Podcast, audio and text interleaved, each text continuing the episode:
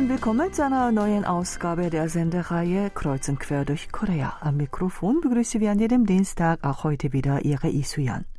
Heute war nach den 24 jahreszeitlichen Einteilungen der Tag des kleinen Schnees. Es heißt, dass um diesen Tag herum der erste Schnee fällt. In letzter Zeit ist es aber in Südkorea milder als gewöhnlich um diese Zeit, sodass es auch heute in vielen Landesteilen statt Schnee Regen gab. Bereits am Vormittag fing es an der Ostküste und auf der Insel Jeju an zu regnen. Am Nachmittag regnete es auch in vielen anderen Regionen. In Seoul stieg die Temperatur heute bis auf 15 Grad Celsius. Ja, nun der Überblick über die heutigen Themen. Heute ist der nationale Kimchi-Tag. Im Februar 2020 wurde der 22. November zum Kimchi-Tag bestimmt. Das Welt-Kimchi-Forschungsinstitut, das dem Ministerium für Wissenschaft, Technologie, Information und Telekommunikation unterstellt ist, hat zu diesem Tag 22 sogenannte Wellbeing-Wirkungen von Kimchi und Kimchi-Milchsäure veröffentlicht. Näheres dazu erfahren Sie im ersten Beitrag. Im zweiten Teil hören Sie die Dienstagsrubrik Asien kompakt. Im dritten Teil erfahren Sie, dass aufgrund des hohen Won-Dollar-Wechselkurses und des andauernden Preishöhenflugs immer mehr südkoreanische Verbraucher Ausschau nach Obst aus heimischem Anbau mit größerem Preisvorteil halten. Zum Schluss berichten wir über einen kürzlich erschienenen Aphorismenband eines Dichters, der von einer Welt voller Wärme und Rücksicht träumt. Nach etwas Musik geht es gleich weiter. Gute Unterhaltung mit dem Lied Schnee, gesungen von Paul Kim.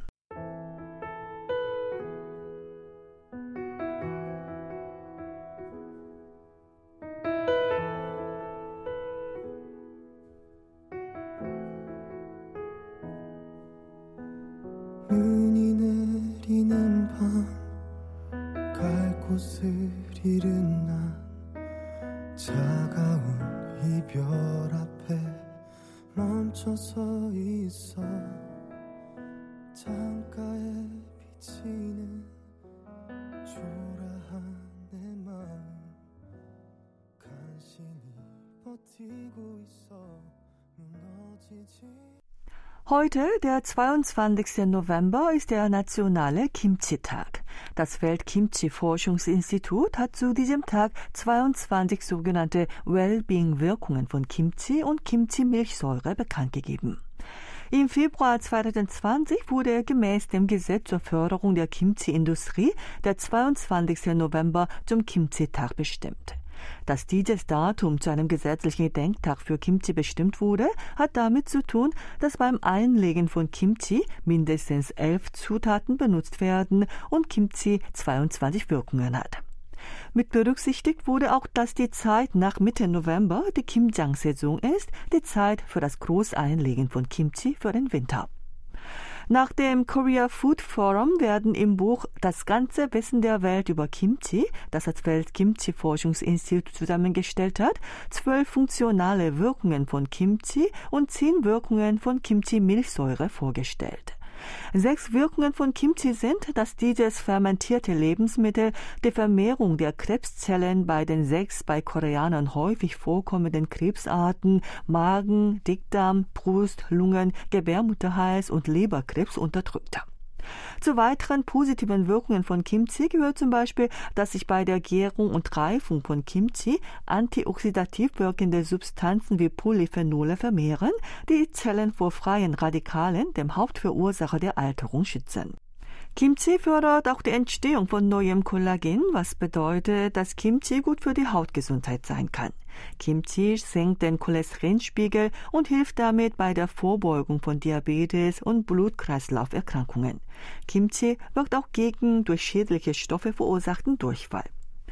Die Kimchi-Milchsäure hilft gegen Atopie-Symptome und unterdrückt auch die Vermehrung der Influenza-Viren A und B im Lungengewebe, sodass sie auch der Grippevorbeugung dienen kann. Sie fördert außerdem die Bildung von Immunglobulin A und beseitigt das Natriumnitrit, das von der Internationalen Agentur für Krebsforschung zur krebserregenden Substanz erklärt wurde. Die Milchsäure in Kimchi wirkt auch gegen die Zunahme von Gewicht und Körperfett und verbessert die Funktion des Mikrobioms des Darms. Sie senkt außerdem die Werte der Neutralfette im Blut und in der Leber. Das Welt-Kimchi-Forschungsinstitut hat dieses Jahr die ersten globalen Kimchi-Botschafter ernannt, um den Wert und die hohe wissenschaftliche und kulturelle Bedeutung von Kimchi in der Welt bekannt zu machen. Globale Kimchi-Botschafter haben ein Ehrenamt, das dem Ministerium für Wissenschaft, Technologie, Information und Kommunikation unterstellte Institut in diesem Jahr erstmals eingeführt hat. Nun zu einer weiteren Meldung zum Kimchi-Tag. Der Südzollverband der koreanischen Landwirtinnen hat gestern auf dem Platz vor dem Verwaltungsgebäude der Provinz Südzolla zum diesjährigen Kimchi-Tag für bedürftige Mitmenschen in großer Menge Kimchi eingelegt. An der Veranstaltung nahmen rund 50 weibliche Mitglieder des Verbandes und Persönlichkeiten aus der Verwaltung und Wirtschaft der Provinz teil. 200 Kästen Kimchi, die gestern von den Teilnehmern eingelegt wurden, werden 2 Sozialeinrichtungen und 150 Haushalten in der Provinz überreicht. Der Südzollverband der koreanischen Landwirtinnen veranstaltet seit 2015 das gemeinsame Einlegen von Kimchi, um bedürftige Menschen in der Provinz im Winter mit Kimchi zu versorgen. Der Frauenverband hat insgesamt rund 4.000 Mitglieder, die aus 13 Städten und Landkreisen der Provinz Südzolla kommen. Die Organisation setzt sich unter anderem für die Ausbildung von führenden Landwirtinnen, die Förderung des Reiskonsums in der Provinz Südzolla und den Austausch zwischen ländlichen Regionen und Städten ein.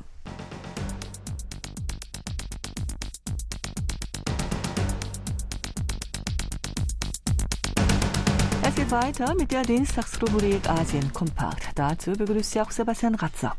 Hallo, liebe Hörer. Indonesien wurde von einem Erdbeben der Stärke 5,6 erschüttert. Dabei kamen mindestens 160 Menschen ums Leben. Am 21. November Ortszeit gegen 13.20 Uhr bebte in der Stadt Cianjur auf der indonesischen Hauptinsel Java die Erde. Nach Berichten indonesischer Medien beträgt die Zahl der Todesopfer gegenwärtig 162 und über 13.000 Menschen haben ihr Zuhause verloren. Rund 2.300 Häuser wurden schwer beschädigt. Auch Krankenhäuser, Kirchengebäude und Schulen sollen zerstört worden sein. In der vom Erdbeben schwer betroffenen Stadt leben 7 Koreaner. Bislang ist nichts darüber bekannt, dass auch südkoreanische Staatsangehörige in Indonesien zu Schaden kamen. In Pakistan, einem Land mit stark ausgeprägter konservativer islamischer Kultur, kamen Transgender erstmals für einen Protest auf die Straße und forderten mehr Rechte und Schutz ein. Laut pakistanischen Medien wie Dawn und Auslandsmedien kamen am 21. November Ortszeit Hunderte von Transgendern und ihre Unterstützer in der Stadt Karachi im Süden Pakistans zu einem Protest zusammen. Sie forderten eine Gleichberechtigung und informierten die Bürger über die Diskriminierung, die sie erleben. Shahzadi Radi, die den Protest organisiert hat, sagte, Transgender seien Menschen und hätten dasselbe Herz und dieselben Gefühle wie alle anderen. An diesem Protestmarsch der Transgender, dem ersten seiner Art in Pakistan, nahmen neben Transgendern auch Menschenrechtsaktivisten und Politiker teil. Sheema Kirmani, eine berühmte klassische Tänzerin in Pakistan, betonte, gleich welches Geschlecht man hat, alle sollten die gleichen Rechte bekommen. In Pakistan werden Transgender-Personen offiziell als drittes Geschlecht anerkannt und erhielten auch 2018 gesetzliche Rechte in Bezug auf den Zugang zur Beschäftigung und Bildung. In Wirklichkeit leiden immer noch viele unter ernsthafter Diskriminierung und Armut. In Pakistan mit seinen 230 Millionen Einwohnern wird die Zahl der Transgender auf mehrere 100.000 geschätzt. Die meisten von ihnen sollen sich mit Prostitution und Betteln über Wasser halten. Aufgrund ernsthafter gesellschaftlicher Vorurteile werden sie häufig Ziel von Sexualverbrechen, Mord, Folter, Entführung und Gewalt. Laut Amnesty International sind in Pakistan seit Oktober des vergangenen Jahres 18 Transgender-Personen getötet worden. Am 18. November sollte der in Cannes preisgekrönte pakistanische Film Joyland über die Affäre eines verheirateten Mannes mit einer Transgender-Frau in Pakistan den Kinostart feiern. Der Film wurde aber von der Regierung plötzlich verboten und sorgte vor Ort für heftige Debatten. Nach einem heftigen Widerstand der in- und ausländischen Filmszene und von Menschenrechtsorganisationen widerrief die Regierung die Entscheidung. Pakistan belegte im Global Gender Gap Index des Weltwirtschaftsforums in diesem Jahr den 145. Platz unter 146 Ländern.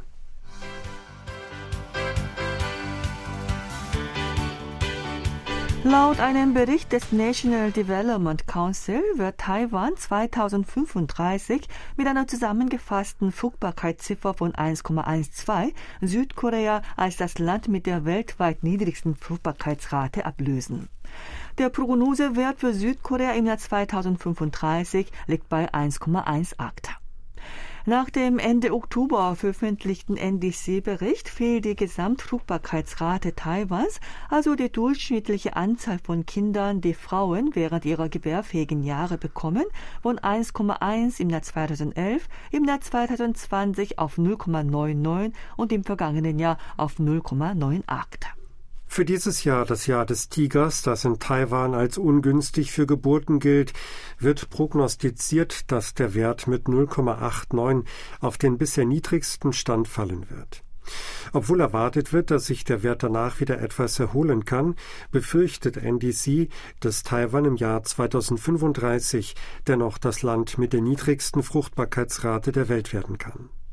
Eine niedrige Geburtenrate in Taiwan kann eine Bedrohung für die Sicherheit des Landes werden, weil die Zahl der jungen wehrpflichtigen Männer zurückgeht. Taiwan hatte den Schritt von einer wehrpflichtigen Armee zu einer von Freiwilligen dominierten Berufsarmee vollzogen, während für Männer über 18 Jahre eine Wehrpflicht von 4 Monaten besteht.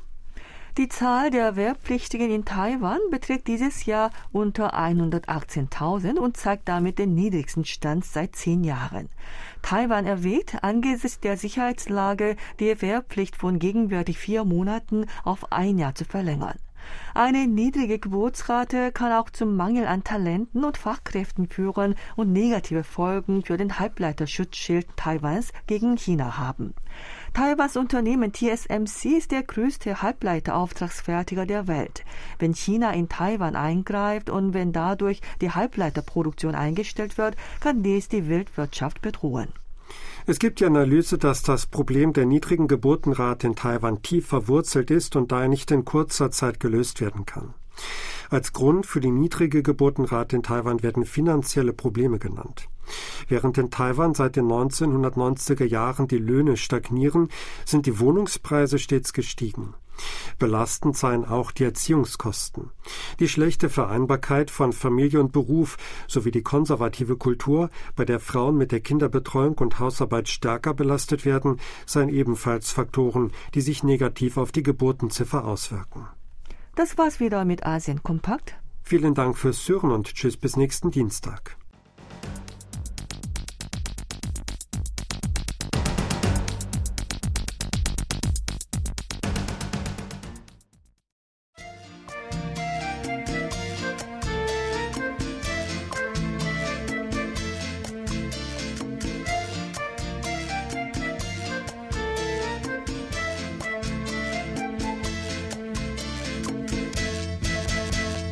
Wegen des hohen Won-Dollar-Wechselkurses und der starken Preisanstiege gibt es immer mehr Verbraucher, die nach Obst aus heimischer Erzeugung Ausschau halten.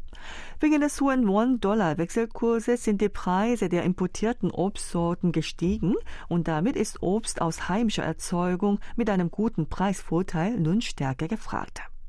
Nach der Website für Vertriebsinformationen von Agrarprodukten lag der durchschnittliche Einzelhandelspreis von 10 Birnen aus heimischem Anbau am 18. November bei 25.388 Won oder rund $19.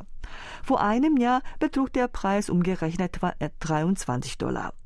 Die Einzelhandelspreise von Äpfeln und Kaki-Früchten aus heimischer Erzeugung sind ebenfalls leicht zurückgegangen. Im Gegensatz dazu sind die importierten Obstsorten meistens teurer geworden.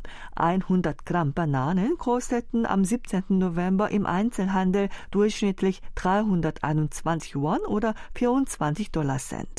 Vor einem Jahr lag der Preis bei etwa $22. Auch der Preis von Mango ist im selben Zeitraum von etwa $4,15 auf $4,27 pro Stück gestiegen. Ananas ist ebenfalls teurer geworden. Seit dem Beginn des Ukraine-Krieges hält die Lage mit dem hohen Won-Dollar-Wechselkurs und dem Preishöhenflug an. Betrachtet man die Entwicklung des Umsatzes, der in diesem Jahr zwischen März und Oktober in großen Discountern mit einheimischen und importierten Obstsorten erzielt wurde, ist die Zahl der Verbraucher, die Obst aus heimischem Anbau kaufen, deutlich gestiegen. Bei der Discounterkette E-Mart ist im genannten Zeitraum der mit einheimischen Obstsorten erzielte Umsatz gegenüber dem Vorjahr bei allen Sorten gestiegen. Bei Erdbeeren stieg der Umsatz um 27,9%, bei Kaki um 20,3%, bei Pflaumen um 15,9% und bei Birnen um 11,2%. Im Kontrast dazu ging der Umsatz mit importierten Obstsorten zurück. Bei Grapefruit ging der Umsatz um 12%, bei Melonen um 9,7% und bei Mango um 9% zurück. Bei der Discounterkette Lottemart ist im selben Zeitraum der Umsatz mit einheimischen Obstsorten insgesamt um über 15% nach oben geklettert, während der mit importierten Obstsorten erzielte Umsatz lediglich um 10% kletterte. Auch im elektronischen Handel dominierte Obst aus heimischer Erzeugung mit gutem Preisvorteil den Obstmarkt in diesem Herbst. Das Online-Kaufhaus Ume Price hat die Verkaufsdaten vom 14. Oktober bis 13. November analysiert. Danach ist der mit einheimischen Obstsorten erzielte Umsatz gegenüber demselben Vorjahreszeitraum um 30% gestiegen. Nach einzelnen Obstsorten betrachtet, zeigten Kaki-Früchte mit 59% die stärkste Umsatzsteigerung, gefolgt von Trauben mit 44%, Birnen mit 32% und Äpfeln mit 22%. Ein Angehöriger der Branche sagt, neben dem hohen Won-Dollar-Wechselkurs und dem andauernden Preishöhenflug habe auch die Tatsache, dass die gute Ernte der einheimischen Obstsorten in diesem Jahr für eine stabile Marktlage gesorgt hat, zur größeren Vorliebe der Verbraucher für einheimische Obstsorten geführt.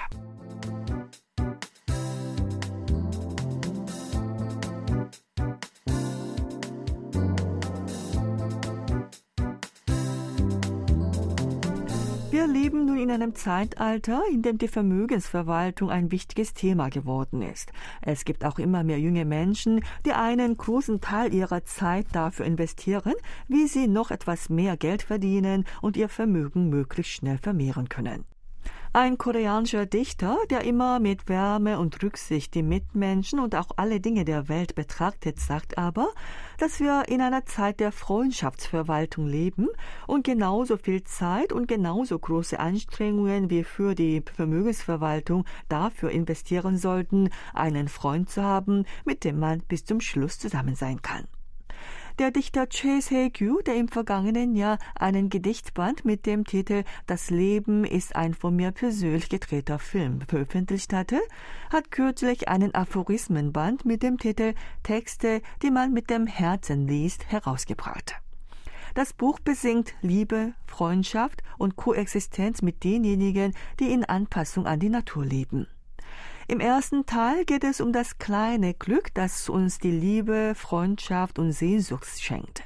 Der zweite Teil enthält Gedankenspiele darüber, dass man durch endlose Reflexionen über das Innere und durch Weisheiten zu einem glücklichen Leben gelangen will. In der Sentenz mit dem Titel Seele 1 heißt es, dass die Welt weder jemanden hasst noch verletzt. Die Menschen schaffen selbst das Leid, an dem sie leiden. Der Dichter sagt auch, der Anfang des Glücks sei, das Anderssein zu akzeptieren. In einem anderen Sinnspruch mit dem Titel »Neues Leben« meint er, man könne die Richtung nicht ändern, wenn man das Lenkrad nicht dreht. Will man ein neues Leben, sollte man die Gewohnheiten ändern. Im dritten Teil unterstreicht der Dichter ein natürliches und harmonisches Leben und erzählt von der Wichtigkeit des Hier und Jetzt. Im vierten Teil geht es um die Lebensweisheiten des Loslassens und Dankens. Der Dichter Chase Haegyu gilt als ein Missionar des Glücks. In den letzten 26 Jahren hat er 8000 Menschen an jedem Samstag sogenannte Seelengedichte als eine heilende Botschaft geschickt und der diesmal veröffentlichte Aphorismenband ist eine Auswahl davon. Er unterstreicht immer, er möchte eine Welt voller Wärme schaffen und wenn man anderen Glück, Freude und Liebe schenkt, mit ihnen Freundschaft pflegt und ihnen tröstende Worte, Mut, Lob und das für sich selbst Schöne gibt, werde die Welt noch schöner und warmherziger. Das war die Sendung Kreuz und quer durch Korea mit dem Lied Du bist schön, gesungen von Eddie Kim. Danke ich Ihnen fürs Zuhören und sage Tschüss, bis Donnerstag. 물어보는 너 늘 확인하고픈 너 같은 말 해줘도 매일 말해줘도 왜 계속 물어